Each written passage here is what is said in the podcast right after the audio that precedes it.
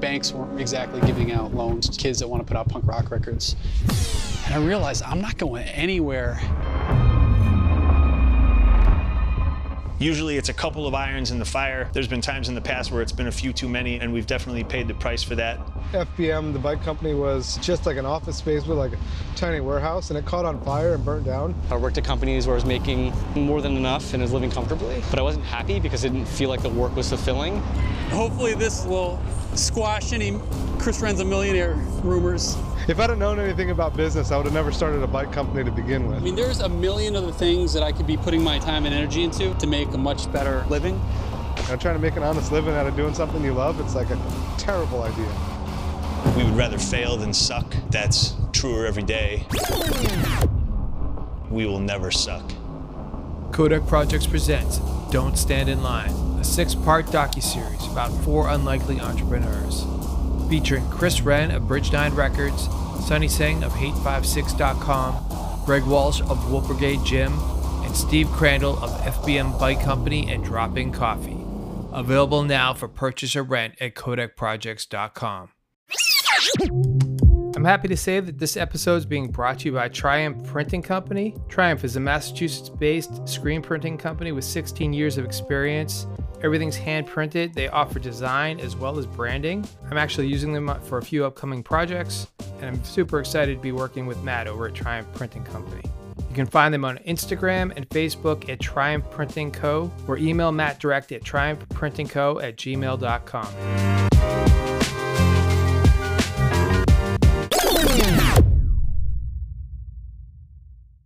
For me as a producer, I love the rush of doing it live. Yeah, I love the challenge because anything can go wrong, and it's again part of being in punk and hardcore. Like things go wrong, and a guitar string might break, and you got to replace the string. Like that's just part of the experience. Yeah. Too much filtering, I think, really waters down the fact that this genre of music is meant to be gritty and in your face and not polished. That's what makes punk and hardcore accessible to people. People see that like, oh, that band fucked up, but they just continue going on. That means I can start a band and fuck up, and I don't have to worry about it, you know? And I think that is really empowering, because when you go see Metallica play in front of like 50,000 people or whatever it is, like that is so polished that there's such a gap there that I don't think the average person can picture themselves doing what Metallica is doing on stage. Whereas when you go to a hardcore show, you see the band up there, the headlining band, it's like, yo, I could do that if I just start a band and practice. Like The goal seems much more within reach. Welcome to the first real episode of the Kodak Projects podcast. My name is Anthony, and today we're talking with Sunny Singh of Hate5Six.com. Aside from being a computer science genius and an all-around great guy, Sunny has taken it upon himself to document the underground hardcore scene like no one that's ever come before him. He's amassed the largest known film library of hardcore shows, and he's actually also an amazing flatland BMX rider. Along with Chris Ren of Bridge Nine and Sully's Brand, Greg Walsh of Wolfbrigade Gym, and Steve Crandall of FBM Bike Company and Drop-In Coffee, Sunny is one of the 4 people featured in the Don't Stand in Line docuseries. We cover a lot of ground in this episode, and we hit on a few topics that we didn't discuss in the documentary. Whether you know Sunny or not, I think you're going to really enjoy this one. So here we go. All right, so we're talking with Sunny Singh from Hate5Six.com, and for those that might not know, could you just please give us like a brief intro of who you are and what you do? Yeah, so I'm a digital archivist. I focus primarily on documenting the hardcore and punk scene. That typically includes filming shows and sharing the footage online, but also tracking down lost footage that's been sitting on tapes in someone's attic for years and years and years. So I do a lot of work just archiving shows and making that footage available to people worldwide. And I also do a lot of work with activist groups in documenting various social movements as well. So I sort of use Hate5Six as a platform to introduce people to different kinds of bands and also to signal boost various social movements that are happening in this day and age. That's a huge, overwhelming task. What motivated you to start doing that? Did it just kind of or happen organically? It was a little bit of both. I mean, I grew up in New Jersey, so 8x6 is a play on the area code where I grew up, which was 8x6. And I really wanted to get involved in my local scene back in 99, 2000, when I was just entering high school. And I was really interested in BMX, and I was starting to film, you know, BMX videos with, you know, me and my friends. And so I already had the camera, and I saw the camera as a way to film some of my friends' bands who were playing small local shows. And in my head, I thought, you know, maybe I could use the footage to help them, you know, get some new listeners, either by handing out DVDs that I make at home, hand them out at school, or what have you. But this was before internet video, so I didn't even envision being able to distribute videos the way that I'm doing now. So it was a combination of like wanting to get involved, already having the interest in filming and videography. And the other part of it, I was also interested in collecting VHS recordings of some of my favorite bands. So I was involved in various underground online like bootleg trading communities that were happening in different chat rooms and things like that. So I was really involved with this whole idea of live recordings being something that's worth sharing and wanting to hear, because every show was different. Every guitar solo, you could watch, you know, you could watch the same band across 20 different show recordings, and there's going to be different guitar solos. There's going to be a different set list, different speeches in between songs, and all of that really fascinated me. So by the time I had the idea of wanting to film bands, it was born out of this confluence of one, wanting to get involved in my local scene somehow, and then two, just wanting to pursue my interest in live recordings that was already starting to develop from years before.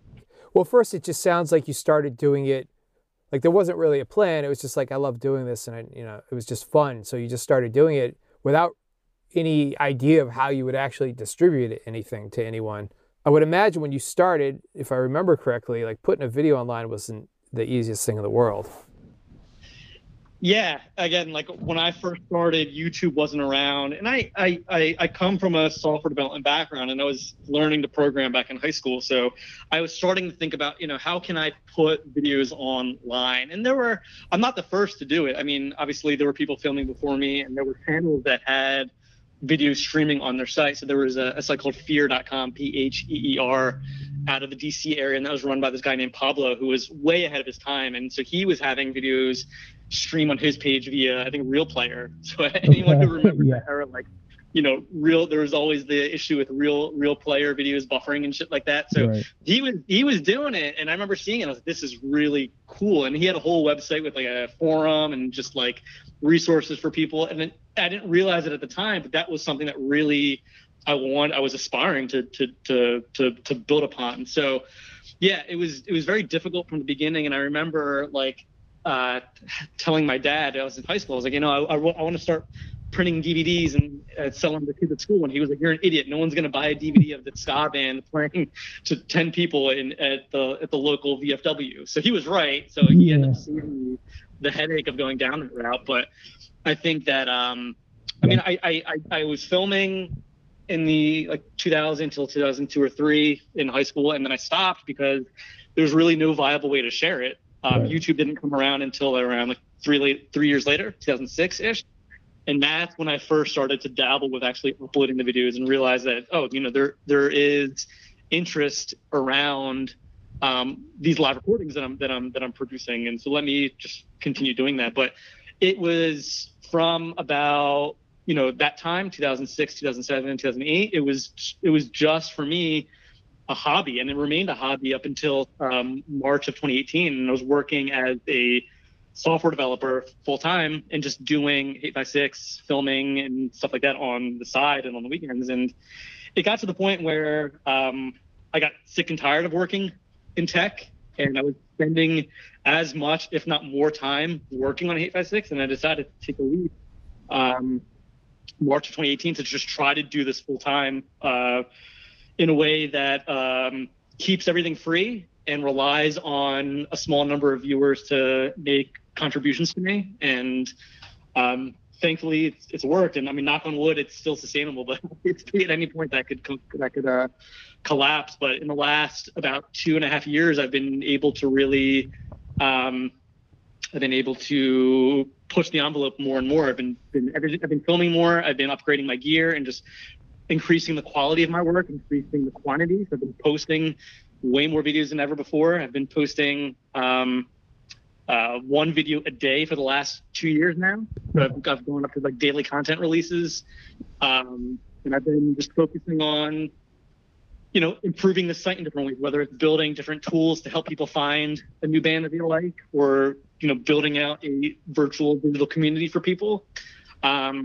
And I'm also still working on, you know, I do a lot of physical tinkering too. So I build a lot of like camera rigs and stuff that help me with my shoots. So I've been working on stuff like that. So anyone who watches in the line, you'll see a scene in there where I talk about this sky cam that I've been building for 7 years. I started it in 2013. It's basically kind of like what the NFL uses for getting overhead shots, using a camera that's suspended on a cable, and there's a pulley system, and it's all remote controlled, and you can get like really nice aerial shots over whatever you're suspended above. And I started working on that in 2013, and the project kind of came to a halt a year and a half later, and it just sat on my shelf for many years. And I talk about that in the doc. And then actually during the beginning of the pandemic, I was staring at it and I said, I'm not doing anything right now. I really want to finish this. And as of like a couple of weeks ago, I actually finally finished this thing, and it works way better than I thought. So I'm still keeping busy as much as I can, whether it's obviously shows aren't happening right now. So I'm mostly focusing on live streaming, providing bands with an avenue to at least perform live in some capacity and giving viewers some sort of taste of seeing a band live. Right. And then just really focusing on archiving old tapes that people dig up and send to me. And hopefully this can last. I don't know how long it'll last, but I have enough work on my plate to last at least until early 2021. So yeah, I was going to ask you about the cable cam, but stepping back a little, when you started posting videos, I mean, I think the consistency thing is huge when you're trying to do something like this. Because I remember you posting about taking things full time like a couple years ago, and just being really excited to see what happened with that. Because it's something that I think I'm probably not unique. I think a lot of people think about doing something like that, and they kind of watch, but they're afraid to take that leap. So I thought it was really awesome that you were able to do that. And it's great that it sounds like it's working out so far. But when you were initially posting videos before you took it full time, like how consistent were you being with that? I was posting about anywhere between, I think on average, I was averaging between 3 to 1 year, I hit 500, 3 to 500 videos a year I was posting. Wow. Usually before going full time, it was more around like that 300 video per year.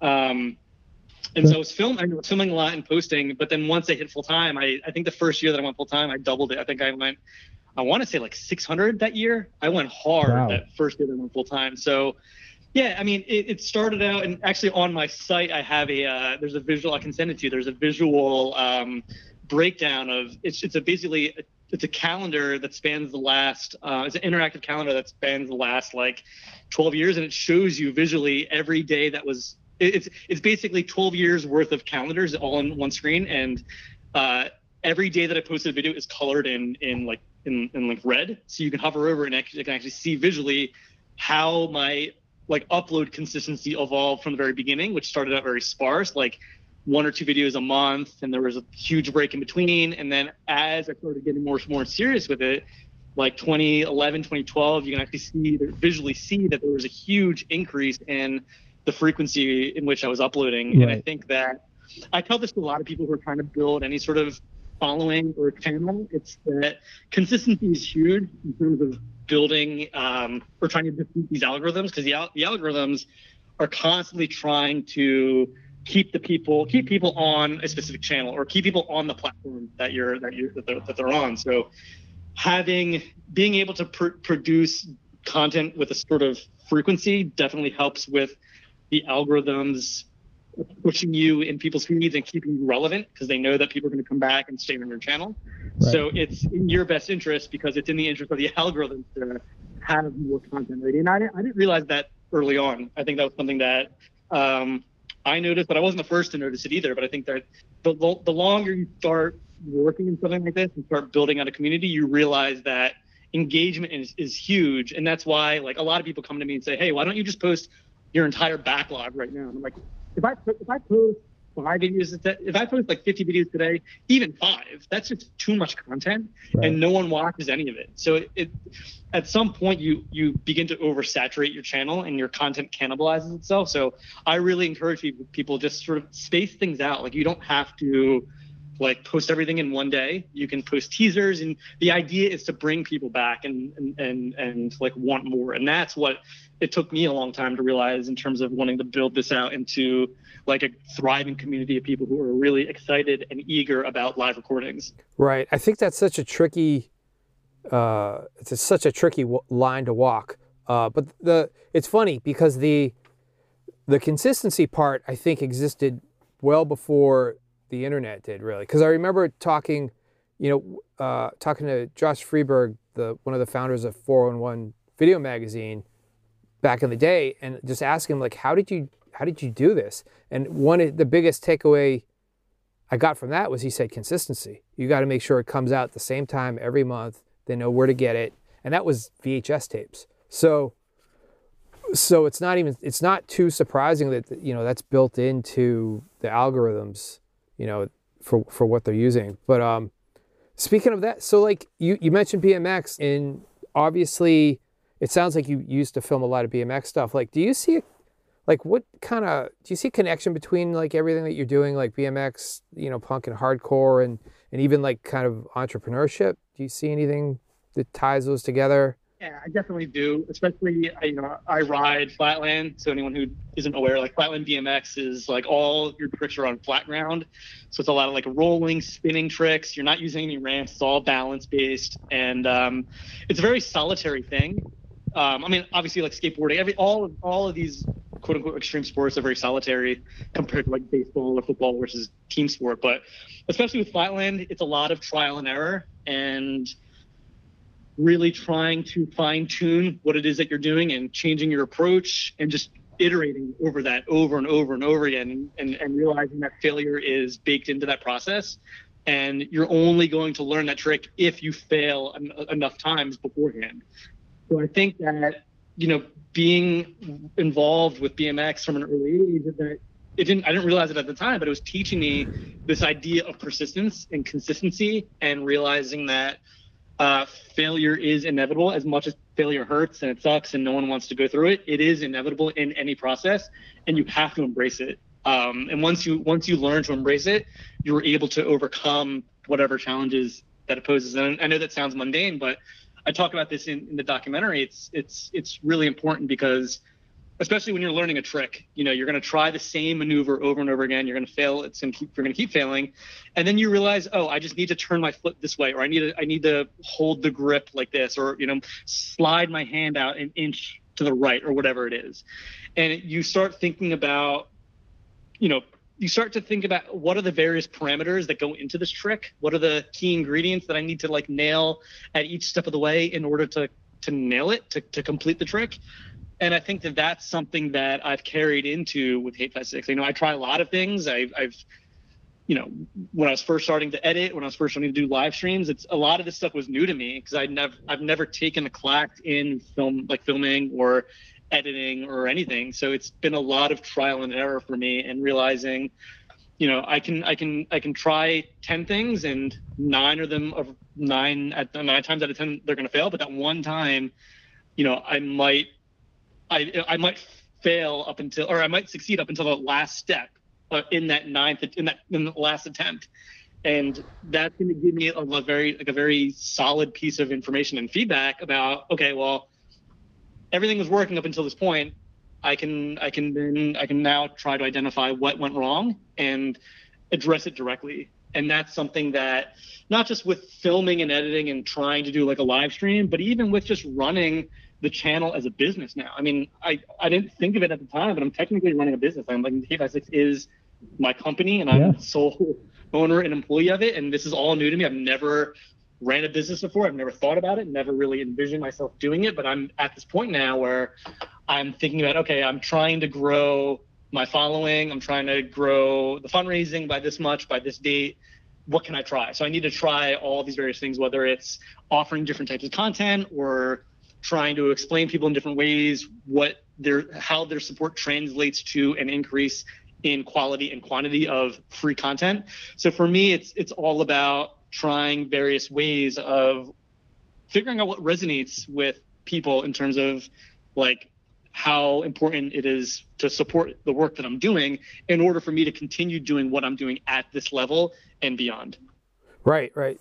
That makes total sense. And I think the other thing that for me, when I think about riding flatland, is, I mean, I don't do it at the level that you do. I never did it at any high level at all. But like when I was learning, even back in the 80s, just trying to learn any type of little flatland trick, if you couldn't see it happening, there was no way you were going to do it. If you couldn't visualize it, you were never going to get it. I mean, I think that goes for a lot of things, but I think that's also definitely true for trying any sort of project, especially if it's something that no one's done before, you know? So I think I hear what you're saying there for sure. But so I wanted to ask, do you remember when we met? We met at the first episode. You were filming. I was on stage left. You were stage right. Yeah. And I don't remember if we met at the show or afterward, but I remember seeing you there. And I don't know if I knew who you were. I obviously knew who 10 Yard Fight was. And I don't know if I connected the dots that was you. Maybe not, because I think I looked quite a bit different at that point. But yeah, but I remember you filming it. But again, I don't remember if we talked then. That was one of the very first shows I filmed as Hate5Six, because I was filming in high school in the early 2000s, and I stopped, and then I picked up a camera again in 2006. Okay. That first step show, that last show they played, was one of like the first shows that I filmed as Hate5Six with my Canon GL2 that I had recently bought. Yeah. Yeah, I was trying to think, and that's what I thought too. And I don't remember if we really talked then, or if we talked. I think we just probably emailed back and forth later, because one of my. I remember sitting in my bedroom at my parents' house, and I was emailing you, and I remember being super excited because you mentioned being involved with 411, and I was like, holy shit! I didn't know that. I was super excited about that, and I think either you had asked me for. My footage, because I think one of your angles had died or something, or the audio was blown out, so you wanted mine. And I think maybe you reached out to me first, and we're like, it could have been. Yeah, because one of my cameras, I was supposed to be doing that set as part of that. It's supposed to be for issue 3 of Under Pressure, which was like a DVD that I was doing at the time. Which your dad was right. They really it was a money pit. But. So I had 3 cameras set up, and then it was me, and I forget the kid's name. It was someone I met on the Bridge 9 board, like at the last minute. I was like, hey, I need someone to help me film this. And I rented these cameras, and I had one set up. It was Championship Records, right? Is that the name of that? Yeah. So it was set up way in the back on like top of like a storage closet or something. It was like there was no ceiling above the closet, so you could get up on top. I don't know if you remember, but I had it just sitting there on a tripod, like, oh, this will be a good wide shot. I'll just let it run. And then I went back and checked the footage, and it was just, the whole lens was just fogged up. So it was like, all right, well, that's worthless. And then, so I think I got in touch with a Ram from the first step, and he told me to get in touch with you. And I think that's what happened. But it turned out, I guess, he was arranging to have the audio recorded, and I never got the full story from that, but it was apparently not even good enough that he would even let me listen to it. So I don't know. That was just one of those. It's one of those weird things that like, I remember like we randomly just kind of connected. And then years later, I was like, I stumbled on your site, and I was like, oh, wow. Like I guess he really stepped it forward and figured out how to do this without making DVDs. 'Cause like, I remember that being such a hard thing for me to figure out. It was because like I had done one and it did well, and then then going back to the consistency, I waited like 2 years to put out the next one, and at that point like YouTube was a thing, and like and it just tanked. So I don't know, it's just funny the way things connect. But I wanted to ask you also, like, obviously you must not have had any idea what to expect when I asked you about this project. Do you remember like what you were thinking? And like honestly, because like I had no idea what was going to go on with it. With Don't Stand in Line, I'm talking about. Like, you must have been like I don't know, but like I know you got back to me quickly, but you must have had your doubts. You know, it's funny. I get people reach out to me all the time about interviews and whatnot, and I try to respond to everyone. Sometimes I just kind of get burned out with it because it's usually the same type of questions or whatnot. But I immediately replied to you because I have deep respect for you, and I knew that if you were asking me to be part of something, I knew it was going to be something worth my time and at the level of like quality that I like expect out of a project like this. So, like. It was immediately a yes for me when I heard from you. I was like, you know what, I trust Wrench. I know this is gonna be good. Like, let's do it. So there was absolutely no hesitation on my part. Dude, thank you. I appreciate that. I think one thing about all four of you guys that were involved, like it seemed like you had more faith in me than I really had in myself, and I appreciate that, like totally. I wanted to ask like. So like when we were filming, like that was 2019, it seems like 5 years ago at this point, but that was 2019. I think it was April. Like, is there anything that stuck out? Like, was it, what did you expect? And was it, do you think it, like, what were you thinking after, I guess? Like, did it go kind of the way you thought it was going to go or? Yeah, I was expecting it to be like more behind the scenes about what it is that drives me and how everything works. And from what I've seen in the doc so far, I feel like you hit the nail on the head. I feel like this is one of the first times that I've gone into a lot of things about what makes me tick as a person and what makes me want to do this as like spend my life doing this. And I think it captured it pretty perfectly. I remember, I think I went into a lot of like, I think when we were filming, I went to a lot of like technical talks about how like every little detail worked. And in my head, like I'm a very, that's how I think. Because I'm like a software developer by training and have a math background, so I'm always thinking about like details and making things clear. So I remember talking a lot about that stuff. That probably was good that you left it out of the doc. That probably would have made people. Well, honestly, like that's.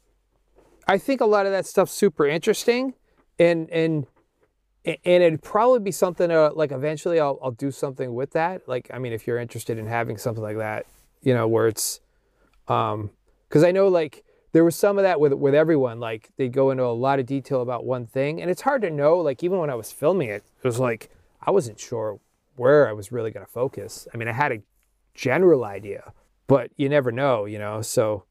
So that was, I mean, that was definitely cool to hear about anyways. Yeah, because for me, I feel like, and people constantly assume that Hate5Six is like a multi-person thing, that there's multiple people working for me.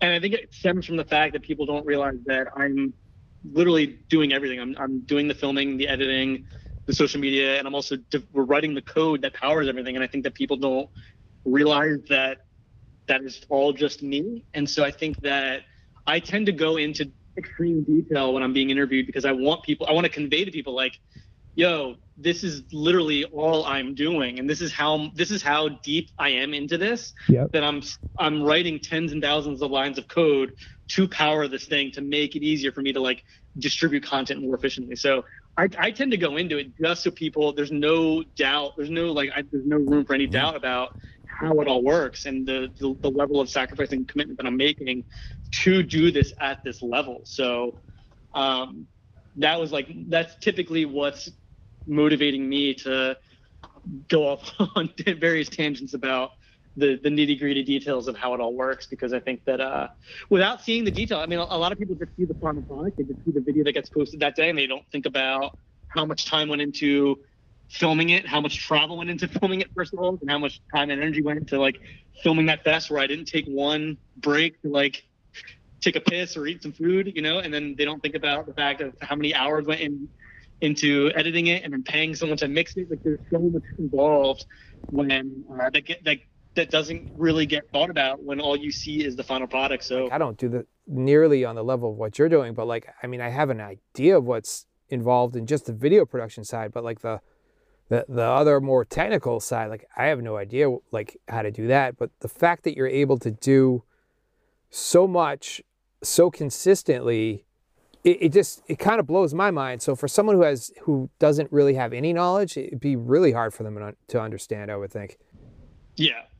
Yeah, but no, I think the doc really did a great job, not just with me, but with everyone, just painting the picture of these are four people who have really invested their lives in every sense of the word to doing what it is that they want to do and rejecting greener pastures, you know, in order to continue doing it is what they really want to do at the end of the day. And like, for me, that was important because I think that a lot of people see that I'm doing this full time, and they reach out to me saying like, hey, I see that you're doing this. I really want to do something similar. Like, how do I do it? And what I tell people is like, you got to build yourself up to a point where you feel like you're ready, and you just have to try it, and you have to be ready in the event that it fails. And I feel like people owe it to themselves to at least try whatever it is that they want to do, whether it's they want to learn how to skateboard, or whether they want to, you know, go back to school, or they want to do creative art full time. Like, you owe it to yourself as a person to do whatever it is that you want to do. Because I think that we're conditioned to talk ourselves out of doing certain things, whether it's society or family expectations. Like, we never want to go for that goal out of fear of disappointment or fear of failure or just like societal expectations. And so I think that I think people who see this doc are going to be inspired, I hope, to do whatever it is that's been in the back of their mind they've been hesitant to go for. Right. I totally agree. I think going into this, I had more of like I wanted to be like, oh, entrepreneurs from, you know, like a punk background or whatever, you know, but like, has it evolved? It's like, no, it's not about business. It's just about doing what you want to do without being afraid of everyone else's judgments and opinions, and just kind of go like what you just said, like you owe it to yourself to try it, whether it's working at the bank or whether it's, you know, directing a feature length film, you know, it doesn't matter. It's what, you know, you want to do. Because I think too often people get caught up in just following that, you know, course that's set for them by, you know, the adults around them. And I think that's like one of the biggest mistakes you can make. Yeah, totally agree. I wanted to ask, like, speaking about the other guys involved, Greg, Chris, and Steve, like, was there, like, I know you probably knew of them, but I don't know how well you knew them. I'm assuming you knew Chris Rent, you know, here and there. Like, was there anything that, you know, those guys said that like kind of caught you off guard, or like anything that sticks out? I'm trying to think. Yeah, obviously, yeah, I know Chris very well. It's funny, you and I, the second time I had at least somewhat of interaction with you was when you filmed the last Have Heart show back in 2009. Mm-hmm. And I wasn't allowed to film it. And Chris and I actually got into a big heated argument online about whether or not I could film it. And I was young and stupid back then. And I was like saying some stuff that I really regret. And I was very jealous that I couldn't film it. But I remember sitting there watching you film it. And I was like, man, I wish I was up there. And fast forward to the doc, we were actually filming. We were filming on location when I was filming the Have Heart reunion. So I thought that was a full circle thing, but it was, Chris and I have become friends over the years. We've built a bridge over the stupid things that I said in that heated moment, and it was really, I really enjoyed hearing his perspective, because I think, you know, people have this assumption that Chris is like this multimillionaire running Bridge Nine, and you really get a sense of who he is as a business owner and father, and he's really just trying to make it work. And I think that I really respected that, seeing that side of him, and.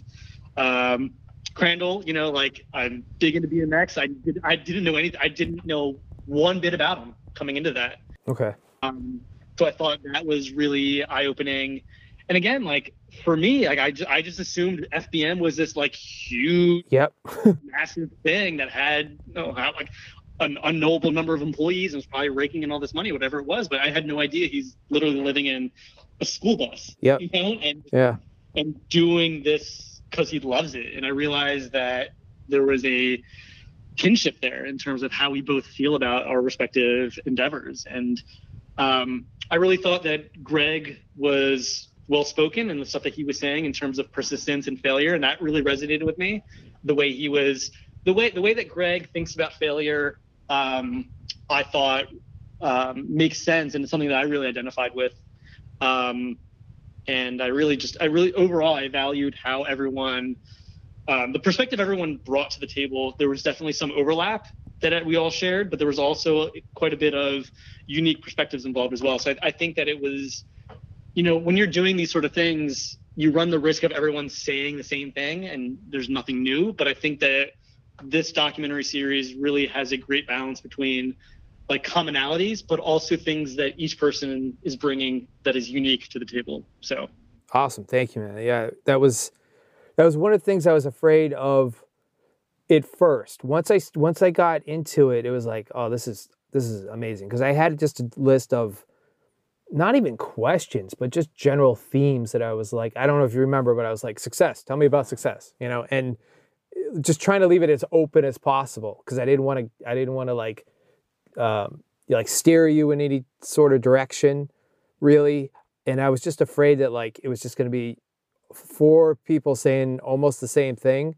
And it didn't go that way at all. So, I mean, it was really interesting when I was putting it together. I was like, I remember just getting back, starting to work on, even just having Chris, I think I did Chris first and then I did Greg first and then I did Chris and then I did you. And I remember like starting to put the three of you guys together because there was a big gap between April and October because I couldn't film Steve until October.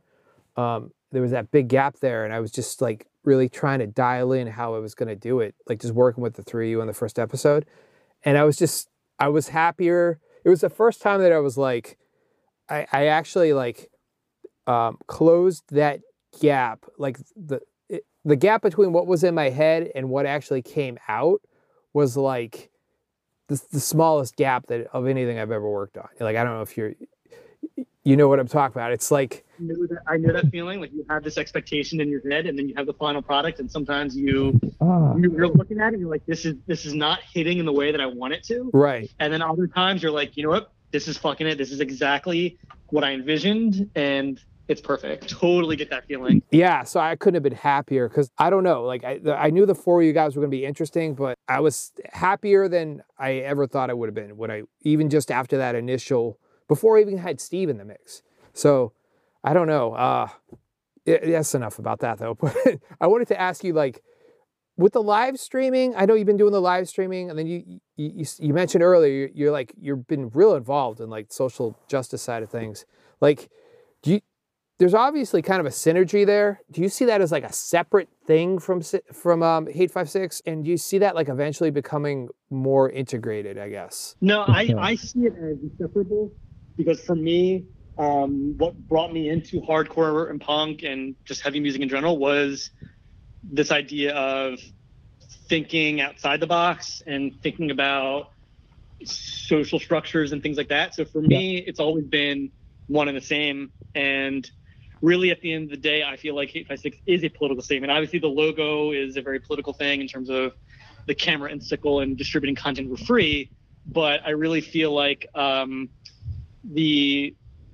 goal of the site is the same for both objectives because really at the end of the day, I'm trying to amplify bands and trying to help, you know, bands reach a larger audience by pushing them into people's feeds and getting people to like stop and listen. And when I'm filming these, you know, social movements or political rallies, I'm doing the same thing. I'm trying to signal boost whatever message that speaker is saying about the issue at hand and then pushing that out on the same platform. And so in a way that's like in tune with the ethos and principles I've learned from punk, which is to fuck shit up and to interrupt the pipeline of things and sort of really disrupting the flow of information and disrupting how people consume media and this idea of culture jamming. So really infusing politics with everyday consumption of media. And I think some people get upset with me because there is politics on the site, but that blows my mind. What was that? That blows my mind. It's like when I see people getting like, to me, that was always one of the biggest things about punk and hardcore, like that message and that anti-establishment, or you know, no matter what your view, I mean, obviously you had like bands like Screwdriver, so there's like there's from one end of the spectrum to the other, if there's no like message, like deeper meaning in it, like I don't even know what it is, you know? So it always surprised me to hear that people like get upset that there's a message there. I think for me as a person of color, like my existence is political, whether people want to think about it or not, especially like, you know, women's existence is political. I mean, every day their bodies are being debated about whether or not they have the right over bodily autonomy. So I really feel like it only makes sense for me to make this an integral part of what I'm doing, because I don't know, it's just who I am, and I don't see it slowing down, and actually I see it ramping up. I mean, people think that this whole political coverage on Hate5Six is new, but it's not. I've been filming this stuff for years, and I think that we're at a point now where it's getting harder to ignore these issues that are going on. Yeah. And I think that people on the whole are being more receptive to hearing these things and wanting to tackle and address these difficult conversations that are being presented to us. Have you seen that Social Dilemma doc? I did, yeah.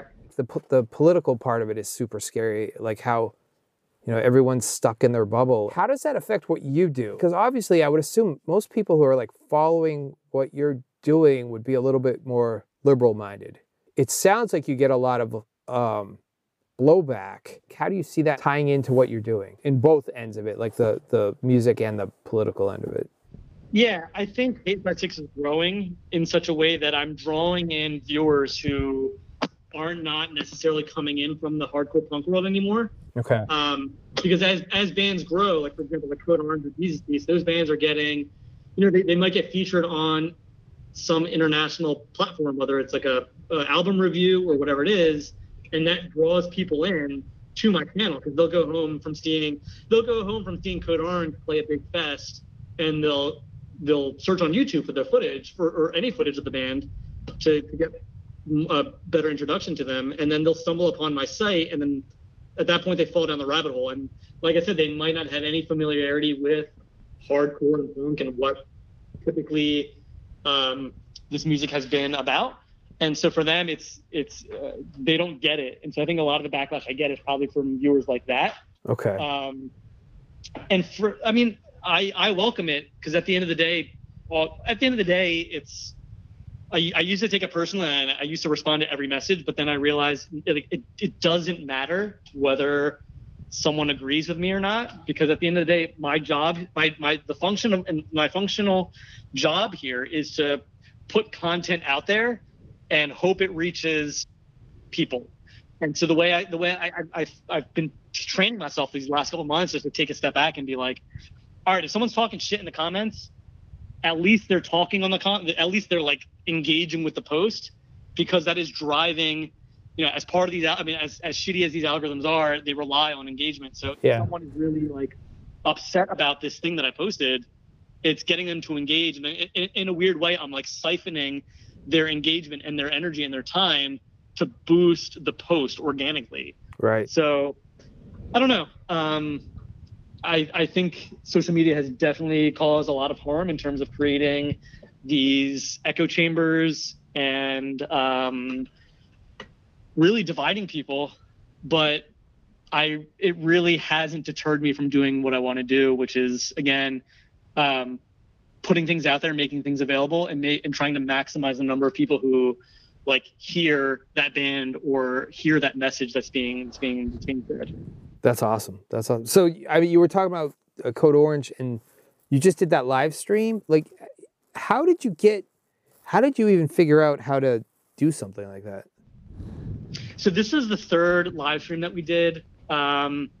We did the first two. Well, the first one was in March, at the very beginning of the pandemic, and I want to say Code Orange was the first band in the pandemic to do a live stream that was actually live and not pre-recorded. So we threw that one together in 48 hours. Yeah. I was already planning on going there to film the show, and then we got the call being like, hey, the show's off, but we're still going to do it. Do you know how to live stream? And I was like, well, I'll figure it out. So it's like the thing with for the Code Orange streams, at least, I mean, I do a bunch of work, but they do assemble a really solid team of people that everyone carries their own weight. So right. For this most recent one, they hired like a 3D projectionist who handled all the projection mapping, and you know they have a sound, they have their audio guy. I bring a couple of people to help me film multiple angles, and then they have someone who helps like cut the angles in real time. So everyone has their role in terms of making it possible. But the first two we did were really stressful because right before going live we would run into some technical issue, whether it was the sound not coming through right or there being like a weird delay on the cameras. There was constantly something going on, like with 10 minutes before going live, that was very stressful. But for this most recent one, we did a bunch of rehearsals for it, and we actually recorded it the day before because it was so involved that we wanted to do it right. But the thing is, all the editing for that set was done live. So basically, there were 7 camera angles, and they were all being cut in real time. And the only thing that was edited during post production was just like stitching together a couple blocks. We recorded it in several blocks, but all the editing was done in real time. I think a lot of bands are pre-recording and then editing it all later, which is fine. But I think very few are doing it live. They're doing the stream in real time. I think very few are doing that. And then there's also very few people who are, if they're doing pre-recorded stuff, very few are actually cutting it in real time. So I think the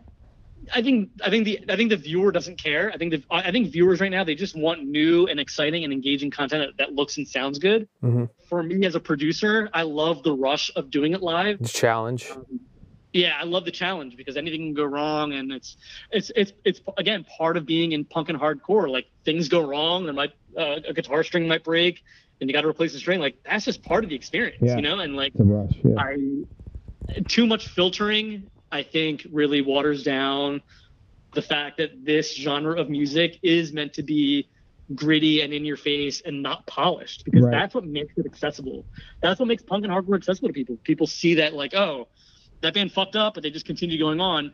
That means I can start a band and fuck up, and I don't have to worry about it, you know. And I think that is really empowering, because when you go see Metallica play in front of like 50,000 people or whatever it is, like that is so polished that there's such a gap there that I don't think the average person can picture themselves doing what Metallica is doing on stage. Yeah. Whereas when you go to a hardcore show, you see the band up there, the headlining band. It's like, yeah, I could do that if I just start a band and practice. Like The goal seems much more within reach, right. Within the scene. And I think that for me, even it doesn't have to be with my live recording. Even when I'm doing like filming a fest and the band fucks up, like I leave the fuck up in there. I leave them tuning their guitars in there because it humanizes them. It makes it seem real and accessible. And I think that is something I'm trying to carry through when I'm doing these live streams. Like I want it to be a high quality multicam thing. It's really crystal clear, but I want it to be organic. Like I just did a stream with Year of the Knife. They did one of the opening sets for the Code Orange stream, and at one point I got too close to the bassist, Maddie, and the headstock of her bass like hit my camera, and my camera went like spinning. And I left that in there. I could have cut away right before it hit it and just cut to a different angle, but I left that in there because I want people to be like, "That's a good shot." You literally just got hit, got hit while filming this thing. Yeah, no, that's awesome. That's perfect. That it puts you in there. It makes you feel like you're there, which I think is kind of the point.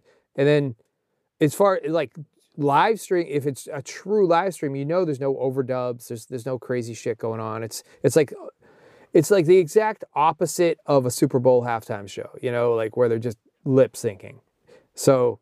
I mean, I think that's awesome. Do you happen to break out the cable cam? No. So the issue was I one of the reasons I finished it was because I wanted to use it for this stream, but we were filming the set at a church, and there were no, like basically to use the cable cam, you need to be able to suspend a cable between two points that are high enough and can withstand enough tension between a rope, because the whole unit with a camera is like 20 pounds.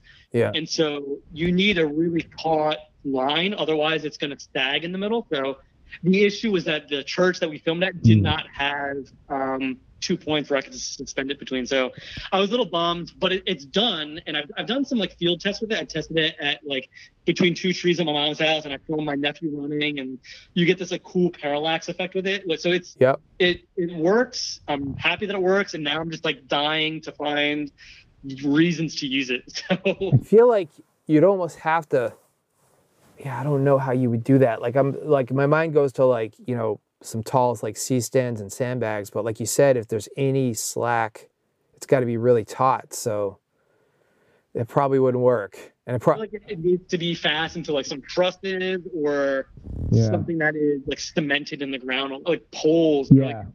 Like, even when I'm using trees, it sags. Right now I'm doing some research to figure out like the best type of rope that has like the least amount of slack. What if it wasn't rope? What if it was, this is funny because like, oh, actually, I'm not sure what the pulleys look like, but like we're doing a thing in my house right now where we're installing these like little like barn door type doors on the like storage space, and it's a track, it's pulleys on a track. So I was just like thinking like, well, what if it wasn't a rope? What if it was like more like a solid, like a light piece of, well, it couldn't be aluminum, it'd probably sag, but yeah, I don't know if there was another way around it. Almost like a giant camera slider. You know what I mean? Oh, actually, yeah, I didn't think of that. Because that the sagging seems like it's going to be real hard to overcome. Yeah, it's difficult. I think for me right now, I'm looking into, there's different kinds of rope that people use for rigging and things like that. And I think if I change, because I'm using just some off the shelf thing that I got at like Home Depot. Yeah. But I think that there's like industrial grade, like Dyneema rope that I could use that has a different, they have a way of measuring how flexible it is. And I think it has like a better ratio or whatever for handling that type of weight. So that's my next step, but it works. I finished I bought a 3D printer during the pandemic, and I've been learning how to use it. And I ended up 3D printing a lot of the missing parts that I needed to finish the whole thing. So, and the other cool thing about that is like being able to manufacture stuff in my apartment means that I could try, again, going back to this whole idea of testing and failure, like, you know, I have different brackets I've printed for the motor mount, and the one that I'm currently using it works. I'm looking at it now. It's starting to warp under the tension that it's like, it's bolted in the frame, but it's starting to warp a little bit. So like that's giving me some information about, okay, you know, I can try printing this again, and maybe I need to use a better infill or make the walls a little thicker so it doesn't warp as much. So that is really going back to what we talked about. I think that even now, even in this just whole project of trying to get this thing back up and running, I'm using that idea of trial and error and using error as a feedback loop to iterate on and improve a design. So that's something that I'm still doing right now, actually. Yeah, and that actually, that was another thing I wanted to ask you, like, and I think I know the answer, but like since going, obviously like a lot of stuff has changed since we filmed to now, and like you've had to like greatly change the way you work and film and deal with bands. Like obviously there's no live shows going on, so you're doing the live streaming and then you're doing all this other stuff. Do you feel that anything like? Do you have any differing opinions from what you had? You know, a year and a half ago when we filmed, unlike any of the things we talked about, or do you just kind of feel like it's cemented it and made it, and it's that much more, like true? Yeah, I don't think much has changed in terms of my opinion. I think it's really cemented it. And I don't know. I think how I feel about things has been fairly consistent over the last 10 years or so, in terms of like my vision. Maybe I think the only thing that has changed is my resolve and my commitment to it. But the fundamental drive has always been the same. And even now, like I'm being faced with this challenge, like, okay, well, I don't have shows to film, and I need content to keep the channel alive, and I need to keep it going. So it's forcing me to think outside the box and again, experiment with new things, whether it's doing like live streams and having like an encore or a rig rundown, some sort of bonus content for people that, you know, if they really like the stream and they want to support it, they can, you know, support me and then be able to watch some bonus content, behind the scenes stuff. So it's difficult. There are definitely days where I'm like, shit, I should just go back to working in tech because that maybe might be a little bit more sustainable right now, but I really don't want to do it. So I'm trying to hold out as long as possible. And again, like the longer this goes on, this pandemic and the lack of shows, I'm afraid it's going to become harder for me to continue doing it. So I'm really trying right now to just focus on whether it's archiving old shows or just trying to provide people with new content as long as possible. Because if I can avoid having to shut the site down and go back to tech, I would love to avoid that as much as possible. Dude, I relate with that a lot. Not to keep plugging the doc, but since January, I've had so many of, I used to have these days here and there, but since January, I've had a lot of those days where it's like, maybe I should just get a job, you know? And luckily there wasn't anything out there for me to get, but it's been tough. Like there's so many times where it's just like, why am I doing this? But like, basically anytime I get into a real big funk, like I would just make myself go back and work on this doc. And like you guys, all the things you guys had to say were just, it kind of kept me going. It was like, almost like I had to drink my own Kool-Aid from you guys, like, because I wanted to just kind of like hang it up a bunch of times, like honestly, and like, but I didn't want to let you guys down. I just had no idea. I was like, I was so like towards the end where it was, even when it was getting closer to being done, it almost got worse. Cause it's like, man, it's come so far and I feel like it's really good. And now it's just up to me to fuck it up. You know what I mean? Yeah. And then you know, I don't want to excuse it on or blame things on you know, the global pandemic, because there's a lot bigger problems out there than my documentary. But like, I was like, I don't even know if this is like, is this tone deaf to release this now? You know what I mean? Or is it going to be inspiring and help? And I hope it's the latter there. Like, hopefully it's inspirational. I think it will be. Yeah, I mean, I don't want to keep you. The last thing I want... Oh, wait a minute. I had one other quick question to ask you. You said you were uploading, like even before you went full-time, you were uploading 600 videos a year. Is that 600... Is that 600 sets, 600 shows, or like 600 songs? Or like kind of a combination? Because that's a lot of videos. 600 sets. So my videos typically are just full sets. Okay. Whenever I talk about a video being uploaded, it's a set. Yeah. Yeah, I didn't know if like especially in the beginning, like if you experimented with doing like shorter form, or like if like sometimes it was like a complete show, or you know what I mean? Because I used to like a lot of my original uploads on Hate5Six were I used to break them out into songs. Okay. And that just ended up becoming way too much work because I don't always know the set list. Bands don't always respond when I ask them for the set list. And it just creates so much more work that I was like, you know what?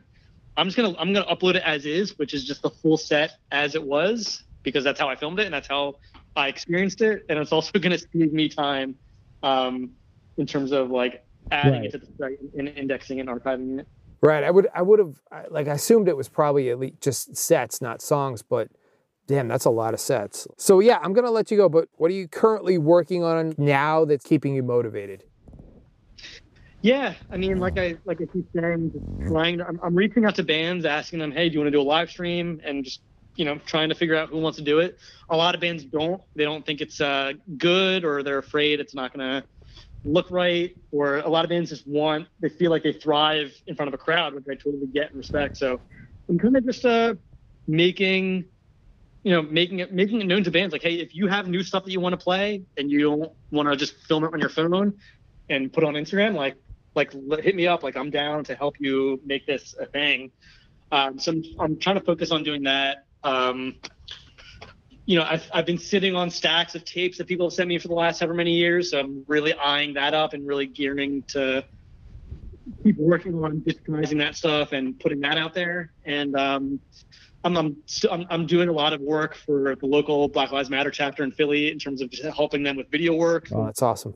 Certain things, doing interviews, and just, you know, helping them create the content that they need and things like that. So that stuff like that is keeping me going. I'm definitely stressing out about like the health of the channel and whether or not it's how long it's going to last. But I'm really trying to just keep my head down and focus on the work and just pray that, you know, the work is going to sustain it, and the way I feel about it is how I felt about it back in 2018. Is if it fails, it fails, but hey, at least I fucking tried. Yeah. No, I think you're going to be good. I mean, and there's so many, what you got going for you is an enormous library of content, and you're a creative guy. So like, you have so much content that you could repurpose in different ways that, I'm sure people would be more than happy to kick something in for, you know? Yeah. Yeah, I think you're going to be good, man. Like, I think you've set something up that, you know, will easily get you through. Hopefully it's not more than the next 6 months, but just for everyone's sanity. But yeah, man, is there anything you want to plug, or like, you know, like how can obviously hate5six.com. I don't know why. I'm sorry, but like I got to tell you this, if I ever say it the wrong way, I apologize. Where I grew up, the area code was 617, and I always want to start. I always want to say 658, and as soon as I start saying it, I know it's wrong. It's I get every combination from people, like 654. Yeah. People don't even say the five. People just say hate six a lot. I'm like, what happened to the five? The lonely little five is being left out. No, you're good though. But yeah, people can find me on hate5six.com, youtube.com/hate5six, hate5six on social media. It's the word hate, the number 5, the word 6. If you want to support the work that I'm doing, it's patreon.com/hate5six.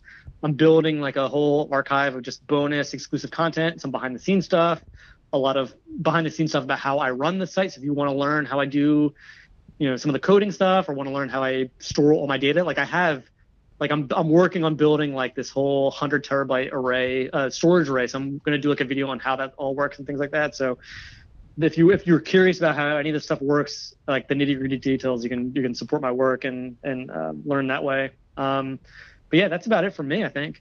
Awesome, man. Thank you so much, Sonny. Yeah, absolutely. Okay, that was Sonny. If you get a chance, please leave us a review in iTunes, Spotify, or wherever you're listening to this. It really helps build the awareness, and it would mean a lot. Also, don't forget to check out the 6-part Don't Stand in Line docuseries that's releasing on November 20th. If you're hearing this before the release, you can pre-order it with the promo code PREORDER2020 to save 15%. You can learn more about it and everything else we're working on at kodakprojects.com. You can also find us on Instagram, Facebook, and YouTube at Kodak Projects. Don't sweat. Don't sweat. Don't.